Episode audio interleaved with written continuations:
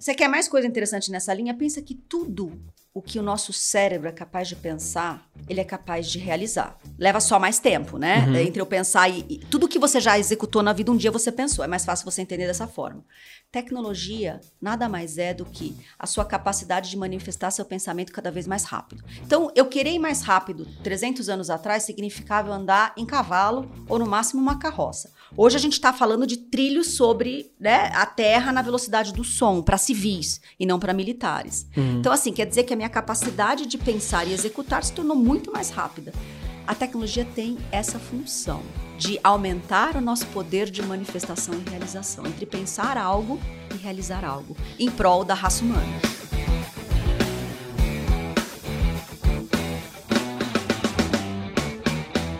E olha só com quem que eu tô conversando hoje aqui, a Ligia Zotini, ela que é pesquisadora de cenários futuros e fundadora da Voicers. E é com ela que eu vou bater esse papo aqui hoje. E aí, Ligia, tudo bom? Tudo bom, Fernando, uma honra estar aqui, poder falar no seu ecossistema, a gente sempre gosta de vir e conversar em lugares que a gente nunca veio, então... Legal, eu, Ó, eu que agradeço aí você ter aceitado meu convite e me ajudar a levar um conteúdo relevante aí pro pessoal que acompanha o canal, que esse eu acho que é sempre o desafio de cada podcast. Agora é o seguinte, a gente estava até falando aqui, né, você, é, eu estava falando por onde eu, eu te achei, né, uhum. E estava vendo uma matéria sua, um artigo lá na H S M, e nesse artigo você falou de tecnologias sintéticas e tecnologias humanas.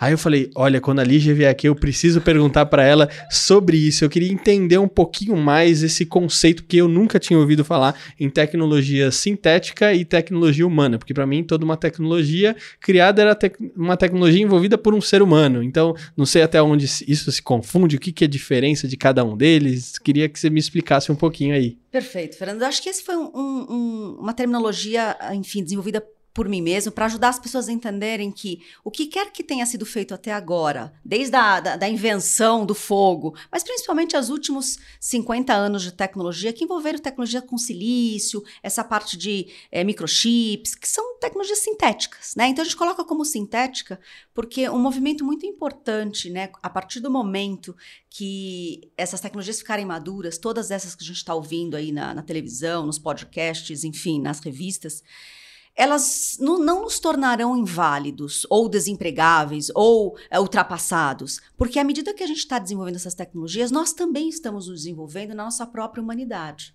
E aí é onde eu trago o tema tecnologia humana. Então, se tivesse que dar um paralelo, olha, a, a inteligência artificial vai continuar sendo desenvolvida nos próximos vinte anos? Com certeza. E qual que é o contraponto no próprio humano, já que a tecnologia da, da inteligência artificial faz uma cópia do nosso próprio cérebro? A gente provavelmente vai pegar partes do cérebro onde a gente ainda não desmistificou, porque a gente vem de um paradigma de revolução industrial, é usado como máquina, sim, bastante ainda. Então, por exemplo, o contraponto para isso é, eu vou aumentar minha consciência, eu vou aumentar a minha intuição, eu vou aumentar, de repente, os estudos na parte onírica dos sonhos. O que, que é esse... esse, esse realidade imersiva que eu vou todas as noites, sabe? Então tem muito do... Se a máquina copia a nossa própria é, composição biológica, a tecnologia humana vai ter que ganhar um destaque consciente. Legal, eu acho que, pelo que eu entendi, assim, né, essa parte de tecnologia humana está muito ligada ao conhecimento em si.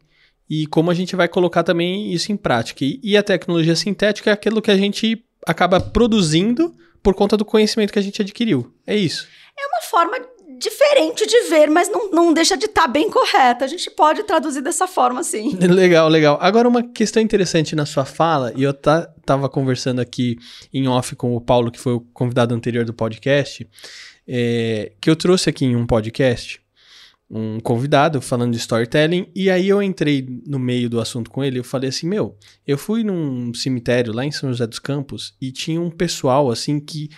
eles ganhavam a vida limpando os túmulos. Uhum. Aí eu vi e falei assim, meu, mas aquilo não é um trabalho para um ser humano, né? Tipo, pô, limpar túmulo, entendeu? É, eu não tô desmerecendo a pessoa que faz isso. Uhum. Eu tô falando que ela poderia desenvolver alguma coisa é, que ela gostasse mais, ou se sentisse melhor com aquilo, uhum. ou mais satisfeito. Uhum. Enfim...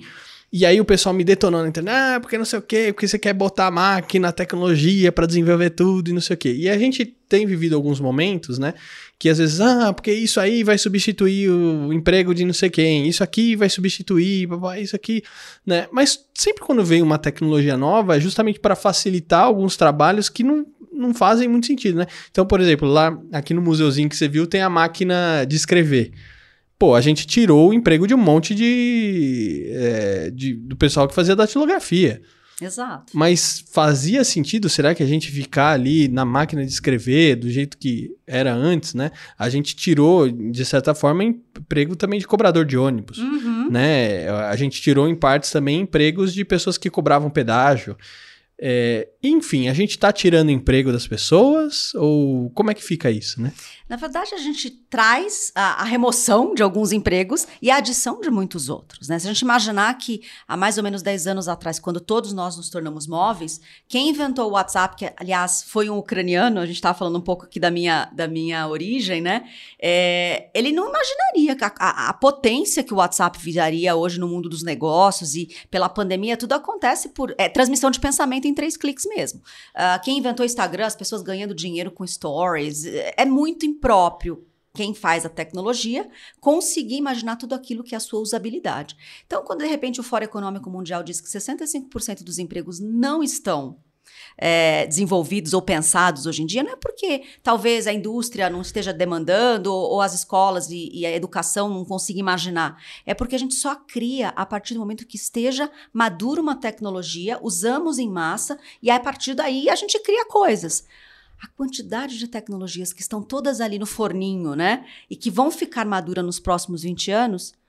dá esse sessenta e cinco por cento e, de... não sabemos o que vai ser. E eu acho que a questão que você comentou, que é o ponto certo para aquilo virar, né? Uhum. Porque, por exemplo, se a gente hoje está se falando demais de metaverso. Sim. Mas a, hoje a gente tem todas as tecnologias que a gente precisa para que aquilo... É, para se fomentar isso. Quando a gente pegar lá atrás, por exemplo, o pessoal lembra muito do Second Life. Uhum. Não virou, porque a gente não tinha todas as tecnologias ou todas as pessoas imersivas nas redes sociais iguais a gente tem hoje e não virou por conta de, daquilo. Ou seja, eles estavam muito à frente do tempo do que hoje, por exemplo, se eles viessem com uma proposta dessa do Second Life, né? Agora, por que que o pessoal fica tão revoltado quando vem, ah, olha aí, vai tirar? O que que você acha que gera esse sentimento nas pessoas? Eu acho que tem duas linhas. Uma é o medo mesmo de se tornar obsoleto, porque todo mundo sabe aqui a parte do dia que é usado como máquina, né? E lá no Voice a gente fala muito uma frase que ela é fotografada, virou camiseta, que é todo o trabalho que uma máquina faz melhor que um humano, ele é desumano. E aí, esse desumano, as pessoas logo tendem a colocar na casa do cruel, né? E não é desumano de cruel, é desumano de pesado mesmo. Quando você falou da datilografia, poxa, quanto que a nossa vida ficou ágil com control C, control V? Quem datilografava tinha que datilografar trezentas vezes a mesma coisa, sabe? Então, assim, esse lugar da tecnologia, deixando a gente de ser é, geração após geração, década após década, menos máquina. E a gente está às vésperas de ter tanta tecnologia autônoma ou automatizada ou automatizável que vai nos liberar de uma série de coisas. É fato que tudo que a gente teve de tecnologia não liberou a gente de uma carga grande de trabalho, tá? Por quê? Porque, na verdade, a gente ganhou velocidade.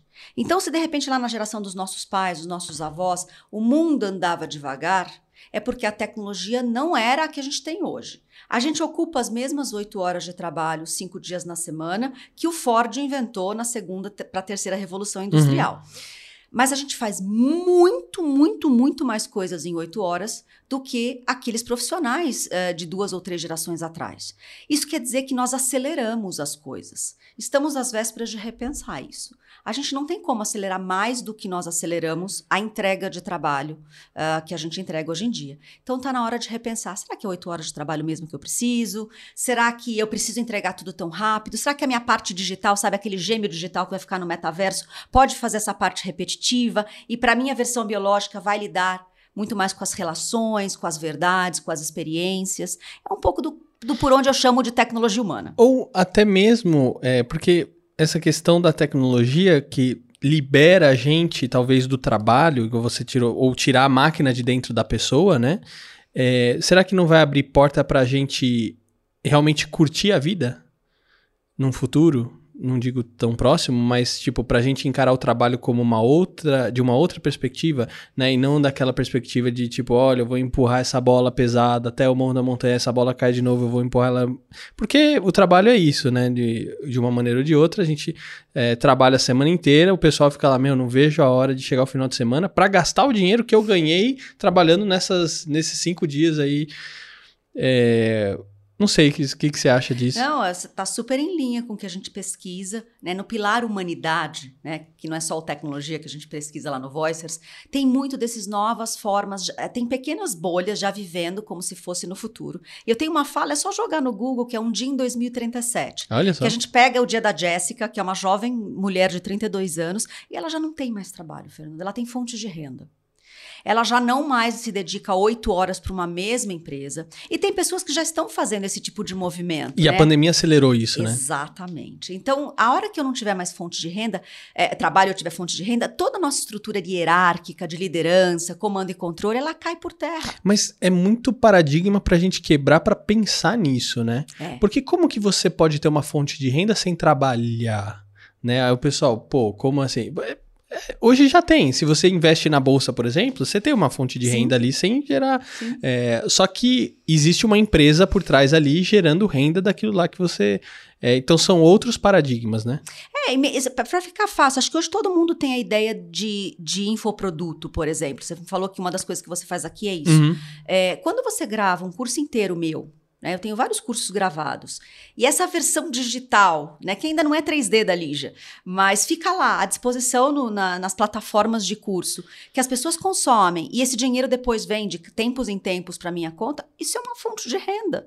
Tem uma Ligia virtual trabalhando, enquanto a Ligia real está se dedicando a outras coisas nesse exato momento. Eu acho que fica fácil as pessoas entenderem. Quando isso ganhar três D e a gente tiver inteligência artificial junto nesses gêmeos digitais, eu acho que conhecimento vai virar commodity, que é um pouco do, por onde a gente vai pesquisando, e a experiência vai ser o ponto-chave. Né? A experiência na vida real, na vida biológica e até mesmo no metaverso. E que, por um lado, é, parece que hoje a experiência não vale muita coisa, né? Hum. Porque é, tem, existem algumas empresas tentando trabalhar contra esse movimento.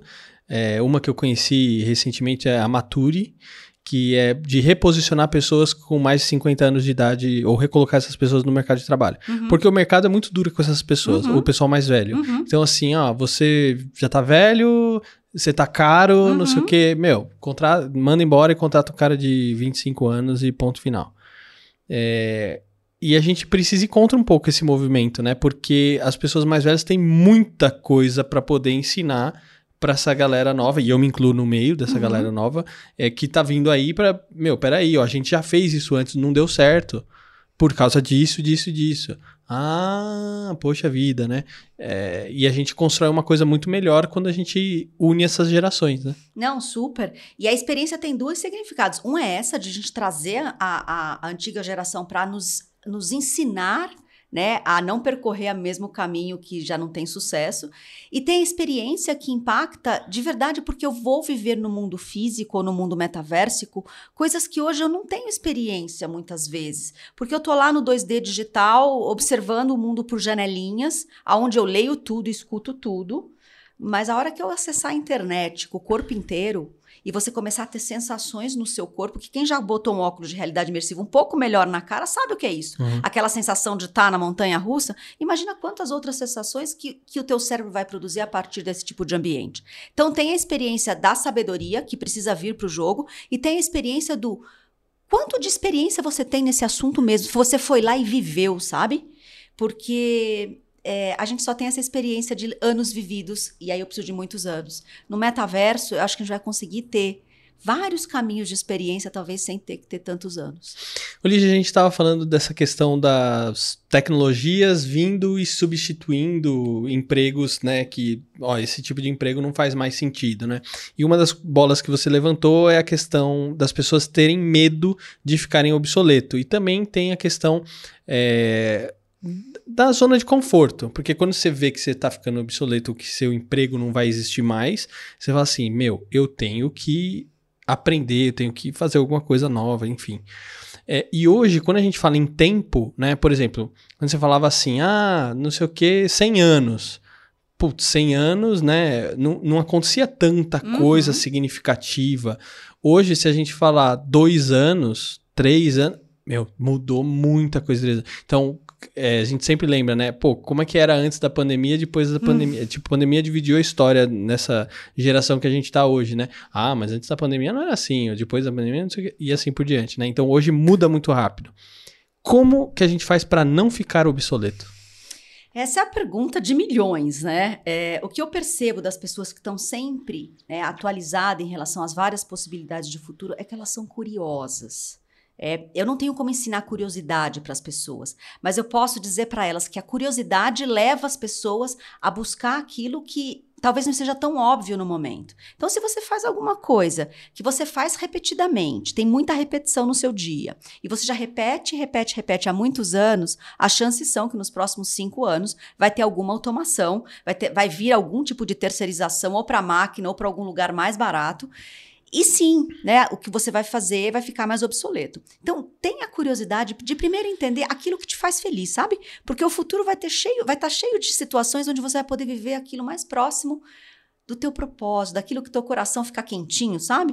Então, é, exatamente por conta que, do futuro ser esse lugar mais inédito, é que enquanto ele não chega para levar embora a sua, a sua principal fonte de renda hoje em dia, vai fazendo exercícios de curiosidade. Olha, eu gosto dessa área que é bem distante do meu trabalho hoje. Ah, eu gosto dessa outra que é mais próximo do meu trabalho. E assim que você conseguir olhar para esses lugares mais de futuro, então, o que, que eu estou falando de futuro? Ah, tem a parte dos desenvolvedores, tem a parte dos uh, designers, tem a parte das pessoas que fazem uh, esses aplicativos. É verdade.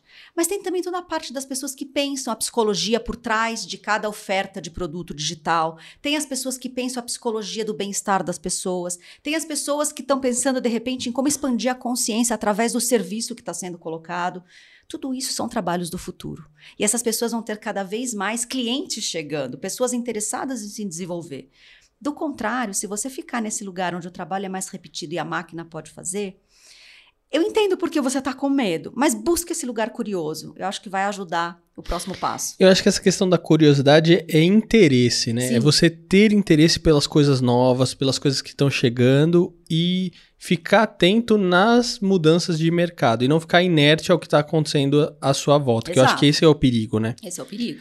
Tem, existe alguma geração que é mais inerte a isso? Ou tem menos interesse? Então, por exemplo, se você pegar a geração... A gente tá, tá comentando assim, ó, tem a geração que nasceu agora nem viu a nota de um real. É. Né? E essa geração, elas não sabem o que é uma internet de escada. O trabalho que a gente tinha para, né, se conectar na internet. Não, vou esperar da meia-noite, porque aí eu vou pagar um pulso só da ligação. Isso é um absurdo, né? Eles não, como assim você não tinha celular no, no, a internet no celular? Como assim você não tinha celular? E aí a bola de neve vai ficando grande, né? É, essa geração, por exemplo, ela é mais interessada pelas coisas novas do que o pessoal mais, é, mais velho, por exemplo? Ou não? É tudo mais ou menos igual? Não, acho que tem uma característica, assim, até geracional, né? A resistência de algumas absorções de tecnologia. E tem algumas... Te- a maioria das tecnologias que a gente vê hoje, que são do tamanho de um celular, ela não facilita muito, de repente, o meu avô, que tem um dedo grande, o, o, a vista já não funciona mais. Meu pai também tem um iPhone, mas só usa ele como telefone. Então, ele tem uma máquina e usa como, uh, sei lá, uma bicicleta, entendeu? Então, desse lugar, as tecnologias não ajudam. Mas a boa notícia é que cada próxima geração de tecnologia, ela se torna cada vez mais orgânica. Então vamos comparar que daqui quinze anos, essas tecnologias de tela vão estar desmaterializadas, tá? Vai ter tudo dentro desse metaverso, do óculos. Do óculos. Uhum. E esse óculos não vai ser o de mergulho que a gente vê hoje. O, o que o Zuckerberg colocou lá no anúncio dele é um óculosinho normal. Um óculos é, normal, só normal. Que projeto digital para nós. Exatamente. Desse lugar, meu avô pode usar óculos? Ele sabe, ele usa, inclusive. Meu avô sabe falar, assim, com as pessoas ainda? Sim, bem, fala bastante. Ele consegue pegar as coisas, ainda tem movimento de pinça? Consegue. É tudo o que ele precisa para entrar nessa nova internet. Então, aquele que estava à margem há mais de uma década e meia da internet... Uhum. vai se tornar alguém possível de colocar um óculos e entrar. Ou seja, entendeu? É uma tecnologia mais inclusiva, inclusive. Porque, assim, a gente fala muito de inclusão, é... mas, às vezes, uma tecnologia que a gente criou... não está sendo inclusiva. É, não é. Pro, por exemplo, seu avô. É, não é. Para os nossos avós, a maioria, os, os que conseguem, eles conseguem parcial, entendeu? Sim. Diferente das, das crianças que hoje, eu tô com uma neném de um ano e nove meses, ninguém ensinou para ela como trocar o próximo vídeo do YouTube. Eu não sei, vem de fábrica, entendeu? A intuitividade dela. O ponto é, é o futuro da tecnologia é cada vez mais biomimetizar a realidade humana, ou seja, copiar a realidade humana. E desse lugar, ela se torna mais inclusiva. Então, é, é como se dizer assim, olha, os bolsões mais é, resistentes ou os bolsões mais é, humildes, onde o dinheiro não chegou para entregar a tecnologia a tempo, a hora que vier essa próxima geração, eu não vou precisar colocar um celular na mão dele. Você já dá a atualização da tecnologia. Não precisa passar pela internet de escada. Não, a internet está no óculos, ela não tem falhas, ela está por satélite, quando ela tem potência. Não tem limite de download. É, não precisa saber disso não. Não precisa saber que quando eu era adolescente eu não podia falar com os meus amigos porque tinha cadeado no telefone, entendeu? Hoje os adolescentes falam no WhatsApp o dia inteiro. É. Olha só que louco. É, ô Ligia, quais são as tecnologias que mais vão se desenvolver nos próximos anos? É, a gente tem algumas, né? E elas foram todas anunciadas durante a pandemia. E é curioso que a pandemia teve até ser humano indo para a estratosfera, né? O Jeff Bezos da Amazon foi lá com o seu foguete. Eu assisti isso ao vivo. É, a coisa mais incrível. O, o senhorzinho lá, o Bramson da Virgin Galactica. O, o Elon Musk só não foi porque ele resolveu fazer um documentário e mandou quatro civis. Tá lá na Netflix. É, o fato é que teve gente indo para a estratosfera, mas teve também uma série de anúncios. Por quê? Porque a transformação digital foi sim acelerada, como todo mundo já está sabendo. Eles não perderam a oportunidade de usar esse, essa massificação de educação. E falou, olha, cinco G foi leiloado nas principais cidades do planeta. E por que cinco G é tão importante? Porque essa tecnologia de transmissão de dados na nuvem e para os aparelhos é que vai permitir que a realidade imersiva aconteça. Que a internet ou qualquer coisa fique mais veloz nos nossos aparelhos. Que a inteligência artificial ganhe um dois ponto zero. Uhum. Tudo vai ser destravado daí. Então teve anúncio de leilão. O Brasil não ficou atrás, leiloamos todas as cidades. Tem uma promessa que até o final do ano a gente já vai ter algumas uh, interações com o cinco G nas principais capitais do Brasil. É, a gente teve aí o próprio Zuckerberg vindo a público e falando, olha, o futuro da interconectividade humana não é rede social, é o metaverso. A minha empresa, inclusive, vai mudar de nome para Meta e eu vou botar dez bilhões de dólares em dez anos e dez mil pessoas para fazer, para faz, para migrar os três bilhões de humanos que eu tenho nas minhas redes sociais para esse tipo de coisa. Veio a Microsoft e falou a mesma coisa. Olha, vou comprar a Blizzard, vou comprar a que é a do Candy Crush lá, tem o Minecraft, tem o Xbox e tô botando muito dinheiro para o meu óculos de realidade aumentada poder ser é, a, a, a, a ferramenta para entrar em metaverso também. Então, a gente tem uma aposta muito grande nisso. Mas tem algumas outras tecnologias que as pessoas não estão acostumadas, Fernanda, e eu gosto muito delas. Por exemplo, a computação quântica deve destravar e ficar madura em quinze anos. A, a própria transmissão de pensamento por chip no cérebro, que é a tal da Neuralink do Elon uhum. Musk, também está chegando por aí mais ou menos, né, nessa segunda onda, terceira onda de tecnologias que está vindo. Mas a minha favorita é o Hyperloop, que é poder transportar a raça humana no mundo físico, que é sempre a nossa melhor versão, à velocidade da luz. Em pods, né, que flutua a base eletromagnética. E a gente está chegando aí com alguns testes no sul do país, Porto Alegre está se colocando à disposição para fazer alguns testes. Talvez em poucos anos a gente tenha os primeiros trilhos aqui no Brasil. Teve anúncio também, né, em, em maio do ano passado, foi a primeira viagem com os executivos dizendo, olha, tá tudo certo, dá para viajar humano, foi feito lá em Las Vegas.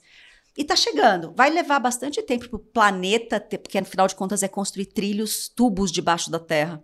É, demora, né? Mas eu acho que tem uma potência grande aí de fazer São Paulo e Rio em vinte minutos, o país inteiro em três horas, quem sabe o continente em meio-dia e o planeta em menos de vinte e quatro horas.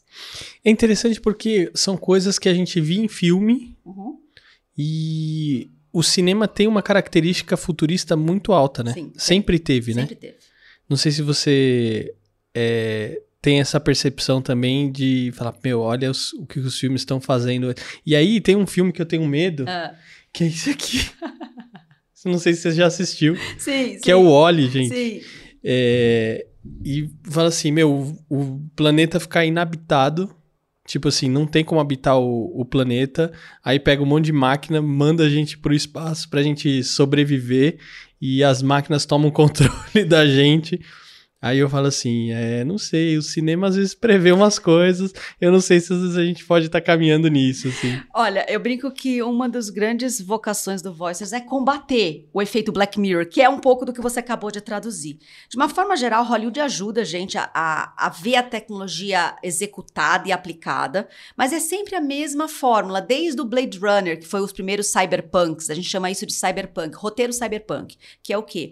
Eu pego a melhor da tecnologia e boto com o pior do humano, um humano desgraçado que acabou de sair de uma pandemia ou de um fim do mundo, ou ele é uma pessoa emocionalmente muito perturbada, é a pior versão que a gente pode ter da gente mesmo, tá lá nesses filmes. E aí é óbvio que dá ruim, né? Porque eu boto o melhor de um com o pior do outro, a gente perde pra máquina fácil. É, tanto que teve isso na pandemia do filme do Mad Max. É. Que eu quis mais falar. Então, gente, lembra o Mad Max? É, então, sabe o ano que se passava, né? Então, é bom a gente ficar esperta, que é o caso desse roteiro aí que você tá trazendo aí. De uma forma geral, a gente gosta muito de roteiros como o do Pantera Negra. Quando você vê o Wakanda, o que, que é o Wakanda? Ela tem aquele, aquela potência, aquele desenvolvimento, a uma certa sociedade mais equalitária, né? Mulheres... enfim, as raças se, se interconectando, porque tinha uma pedra original lá que destravou uma série de tecnologias de ponta. Isso é, um, é o que a gente chama de roteiro solar punk. Eu pego o melhor da tecnologia com o melhor do humano e ajudo as pessoas a terem cenários para se inspirar. Então, meu trabalho é, eu sou uma pesquisadora de cenários futuros, eu busco retratar os saudáveis, os desejáveis, exatamente porque eu não sei se o, o Hollywood prevê ou ela predita. A diferença é, eu boto na, no subconsciente das pessoas que essa é a realidade, uhum. E uma das causas... E elas se... realizam isso. É, a segunda causa que, que as pessoas isso, né? têm tanto medo da tecnologia é a quantidade de filmes que desgraça a nossa vida com tecnologia. É, faz sentido. Então tem um pouco desse lugar que a gente gosta de combater. Os meus cenários são sempre saudáveis porque já tem muita desgraça. E olha, é, é tão interessante isso que você falou, porque o Elon Musk tem essa questão de ir para o espaço por causa dos filmes que ele assistia. Não é louco é, isso? Então isso é louco, porque aí eu falo assim, meu, eu vou fazer isso acontecer. E aí o cara trabalha em prol disso, porque o que ele viu lá, ele falou, meu, eu quero fazer isso aí que os caras faziam no filme. É muito sério. Isso é, é bem sério. Interessante, eu nunca tinha parado pra pensar nessa... Você quer mais coisa interessante nessa linha? Pensa que tudo o que o nosso cérebro é capaz de pensar, ele é capaz de realizar. Leva só mais tempo, né? Uhum. Entre eu pensar e, e... Tudo que você já executou na vida, um dia você pensou. É mais fácil você entender dessa forma. Tecnologia nada mais é do que a sua capacidade de manifestar seu pensamento cada vez mais rápido. Então, eu querer ir mais rápido trezentos anos atrás significava andar em cavalo ou, no máximo, uma carroça. Hoje a gente está falando de trilhos sobre, né, a terra na velocidade do som, para civis e não para militares. Uhum. Então, assim, quer dizer que a minha capacidade de pensar e executar se tornou muito mais rápida. A tecnologia tem essa função de aumentar o nosso poder de manifestação e realização, entre pensar algo e realizar algo, em prol da raça humana. Por que que é tão importante que a gente faça as coisas mais rápido? Porque aí entra uma questão que é o seguinte, você falando isso me leva a entender que a gente só chegou onde a gente chegou porque a gente quer as coisas muito rápidas. V- vamos colocar de outra forma, porque senão vai ficar parecendo que a gente... É, é montanha-russa, né? Alta velocidade para lugar nenhum. É, o objetivo, o objetivo é, de fato, tirar o ser humano na sua vida... Uh... Hoje de máquina, mas antes disso já foi uma vida escrava. Uhum. As sociedades medievais e pré-medievais e todas elas antigas, uma das minhas linhas de pesquisa foi viajar por todas, vai, oitenta por cento desses sítios arqueológicos do planeta, todas as pirâmides, todas as grandes civilizações, e tem um padrão entre elas, né? Elas, elas usavam muito dessa tecnologia alta de alguma forma ali, é, mas tinha muita base escrava. Então, assim, é, o objetivo de trazer tecnologia é para que exatamente o humano que você olhou lá fazendo um trabalho, que ele pode até ser vocacional, pode ser que tenha um humano que tenha a vocação de fazer aquele trabalho, mas a grande maioria não tem, né? Limpar túmulo não é a vocação que todo mundo nasce de criancinha querendo fazer. É, a hora que eu tiro o humano desse lugar, hoje de máquina, que a Revolução dois e três industrial tirou as pessoas do lugar de escravos, o que a gente está fazendo é andar mais rápido uma linha do tempo da humanidade cujo humano não é liberado para ser humano. Né? A gente, o humano ele é um ser muito mais criativo, muito mais conectável, muito mais intuitivo. Contemplativo. Contemplativo, tem as artes. Sabe aquela a geração dos nossos bisavós que falavam que os artistas, os filósofos, era coisa de gente que não era séria? Que sério mesmo era trabalhar na fábrica? poxa, três gerações depois, estamos nós aqui tentando resgatar a filosofia, a sabedoria, a arte dentro da gente, porque isso é humanidade, né? Uh, então tem muito desse lugar. Ou seja, a gente virou máquina, né? Exato, a gente virou robô. Exato. Andar a gente mais... perdeu a parte artística e... É isso, andar, andar mais rápido significa... Qual que é a parte da sociedade que vai trazer cada vez mais conhecimento em forma de sabedoria para que eu não tenha que repetir coisas muito sem sentido, sabe? Quando você olha, sei lá, programas de televisão, quando você vê aqueles que jogam pessoas sem roupa no meio da selva, sabe? O Largados e Pelados, coisas assim. Você percebe que eles passam vinte e quatro horas do dia, quando você volta para esse modo sobrevivente da caverna, sobrevivendo. vinte e quatro horas do dia tentando arranjar comida, arranjar uh, abrigo e, de alguma forma, água, né? Para sobreviver minimamente. Poxa, foi um longo caminho desde esse lugar. A gente precisa ter um espaço para poder ser outras coisas, que não essa pessoa que acorda todo dia para cuidar da fazendinha, né? A não ser que isso seja vocação. Tudo que for vocacional tem espaço no futuro. Tudo que for obrigado, eu tenho que, por conta de dinheiro ou por conta de obrigação, eu acho que vai ter máquina para fazer no nosso lugar. Eu pensei agora, porque você trouxe essa parte artística, e essa parte artística sempre foi muito desvalorizada, até mesmo por causa, acredito eu, da parte da Revolução Industrial, uhum. porque era o que se valorizava, é a produtividade. Uhum. Então, vamos construir coisa. Então, não, eu quero ser músico, pff, quero ser pintor, pff, quero ser, sei lá, qualquer coisa que fosse na base artística. Tanto que é, o brasileiro tem uma coisa que ele fala assim, ah, vou viver de música. No Brasil, meu amigo, desencana, vai pra Europa, né? Não sei se você já ouviu isso, mas eu, eu tenho vários amigos músicos e um monte de amigo, inclusive, mudou pra Europa. Uhum. Assim, meu, no Brasil não dá pra você viver de arte, né? Não dá pra eu viver de pintando meus quadros, né? E é super... É, não sei. Enfim, é... Isso vai ter mais espaço no futuro? Pelo que você está falando, eu estou entendendo que sim. Sim, é, é essa linha. Quando a gente pega esses lugares, a gente fala que o futuro... O espaço é o mesmo espaço, a gente divide o planeta Terra, mas os futuros chegam em camadas. Então, quando você fala, olha, Europa, os Estados Unidos... É, é, provavelmente são bolhas que estão um pouco mais no futuro, na área de arte, música e algumas outras áreas também, do que a gente aqui no Brasil. É, e é onde eu posso viver espelhado já num futuro real do que é, eu tenho aqui no presente atual da nossa, do nosso país. Então, sim, tem, eu acredito que os futuros são sempre no plural, que é o que eu falo. Vai ter futuro de todos os tipos, Fernando.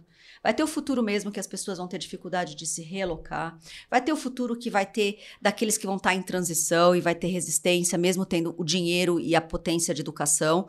E vai ter o futuro que muitos já estão experimentando, né, em, em algumas bolhas, que é esse lugar de poder viver o seu inédito, de ter espaço para o ineditismo. Essa pandemia trouxe duas, duas tendências muito fortes. Uma foram, realmente, os desenvolvedores explodiram, né, ganharam muito dinheiro, porque foi um tal de ter que botar tudo para o digital. Mas eles já ganhavam em dinheiro. Já agora, ganharam. Agora, então, ganhando em euro de qualquer querem, lugar, né? É. Demonstra um pouco desse lugar. E assim, as pessoas precisaram de ajuda. Então, psicólogos, terapeutas, explodiram também. Professores uhum. de yoga, quantidade de gente fazendo yoga, ginástica de manhã, é, mesmo à distância. Personal trainers. Exato. Então, agora te... também. É, tem... porque teve esse lugar do tipo, eu habito esse corpo também. Eu não sou só dedinhos e olho e cabeça num computador. Então, tem algo acontecendo na humanidade, sim, que tal, que como pesquisadora é observável, sabe? Uh, aonde essa mistura vai chegar... Parte dela é nesses futuros mais saudáveis. Uhum. Outra parte pode ser naqueles que a gente vê no filme de Hollywood. A pergunta é, em que futuro você vai querer pertencer? Porque vai ter espaço para tudo, entendeu? A gente não tá só no, num único planeta vivendo um único tipo de vida. Tem muitas coisas coexistindo, sabe? Bacana. É, olha só quanta coisa interessante a gente falou aqui hoje, né? Agora, é, a gente falou um pouco da, dessa questão da pandemia que acelerou muita coisa. Sim. Né, a questão dessas novas profissões e tudo isso tem gerado uma série de novos humanos. Uhum. Né? É, quais que são as principais características que os negócios devem ter pensando nessa nova fase, nesse futuro que está por vir? E assim, quando a gente fala em tempo hoje, lembrando que a gente já falou aqui, né, gente? Cinco anos, quatro anos muda muita coisa, né? Exato. Ah, o desafio das empresas ainda é dar lucro, E, e o dar lucro, quanto mais infraestruturalmente estiver a sua organização, mais difícil é, porque você está naquelas margens curtinhas, né? Sei lá, estou na indústria de alimento, qual, qual é a margem de um danoninho, entendeu? Por exemplo, ou de qualquer coisa que seja a base de, de leite, vamos supor. Ah, não, estou na indústria de tecnologia de ponta, sua margem é gigante. É, então, dependendo da indústria que você está, uh, você vai precisar de talentos diferentes. Mas vamos pegar essa empresa que já está do, do presente para o futuro e que ela precisa do intelecto, da criatividade, da intuitividade, dessa coisa diferente que o ser humano traz, que esses novos humanos trazem. E os novos humanos têm um quê de ética mais aguçada, sabe, Fernando? Um valor de vida, uh, um, um propósito mesmo. Não à toa a gente está falando tanto de propósito. Que eles não se predispõem mais a ficar, mesmo em grandes corporações, a qualquer dinheiro. Não à toa a gente está vendo nos Estados Unidos, e aqui também, que é o tal da, da grande demissão, né? Eles estão falando, nos Estados Unidos está a base de quarenta por cento. Uh, depois da pandemia, eu não quero ficar aqui. Mesmo que você me pague bem, mesmo que você seja uma grande marca, mesmo que, sei lá, estava a minha carreira, eu não quero. Isso está me matando por dentro, eu não sou mais isso. Eu já percebi nessa pandemia que tem mais para eu viver. É um movimento que está acontecendo com esses novos humanos. E acredite, eles provavelmente são talentos grandes e importantes nessa empresa. A empresa já deve ter investido aí uma década na cabeça dessas pessoas.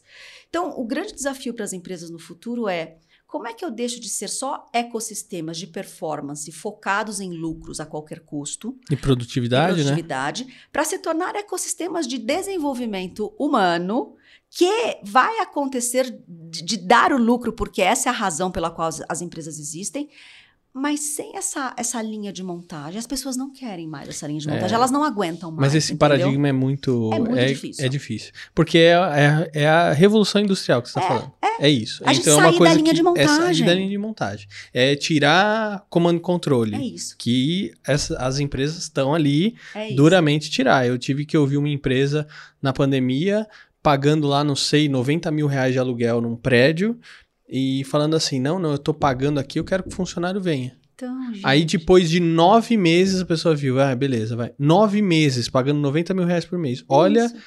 Se ela tivesse se adiantado, assim, não, peraí, né, o negócio não vai ser assim, não, vamos... É isso, assim, a gente tem uma piada interna que é, a gente chama de hard e soft economy. Tudo que era antiga revolução é economia hard, ou seja, dura, que precisa acontecer no mundo físico. Uhum. E tudo que é nova economia, desde economia digital, criativa, do acesso, colaborativa, circular, todas essas novas que vão acontecer ainda, a gente chama de soft, porque ela desmaterializou alguma coisa do mundo físico. É possível que tenham indústrias inteiras só no soft? É, mas isso tem a ver muito mais com o trabalho intelectual, trabalho criativo, trabalho artístico e o trabalho tecnológico. Para todas as outras indústrias que alimentam pessoas, transportam pessoas, cuidam de pessoas, curam pessoas, o hard não vai desaparecer. Né? Então, vai ter paradigma, sim, que eu preciso ter processo, que eu preciso garantir a qualidade, porque está acontecendo no mundo físico, né? Mas para toda a camada que você tem de trabalho, de serviço, de de tocar o outro, por favor, use as novas tecnologias. Não, não fique preso aos antigos paradigmas. Permita novos, no, exercite novas formas de trabalho, novos horários, entendeu? Por exemplo, esse negócio de oito horas por dia não tem razão de ser mais. Por que que eu não posso trabalhar para o projeto? Por que que eu tenho que estar aqui oito horas por dia, sentado nessa cadeira, sendo preenchido com um monte de reuniões? O que que acontece? Eu só rodo a roda mais rápido. Mas, na verdade, eu nem consigo pensar direito naquilo que eu estou respondendo. Eu fui executiva de uma grande corporação por muito tempo. Quando você tem lá uma agenda de oito, dez, doze horas, três idiomas, cento e cinquenta pessoas, não sei quantos países, você entra na linha de produção mesmo tendo um trabalho intelectual.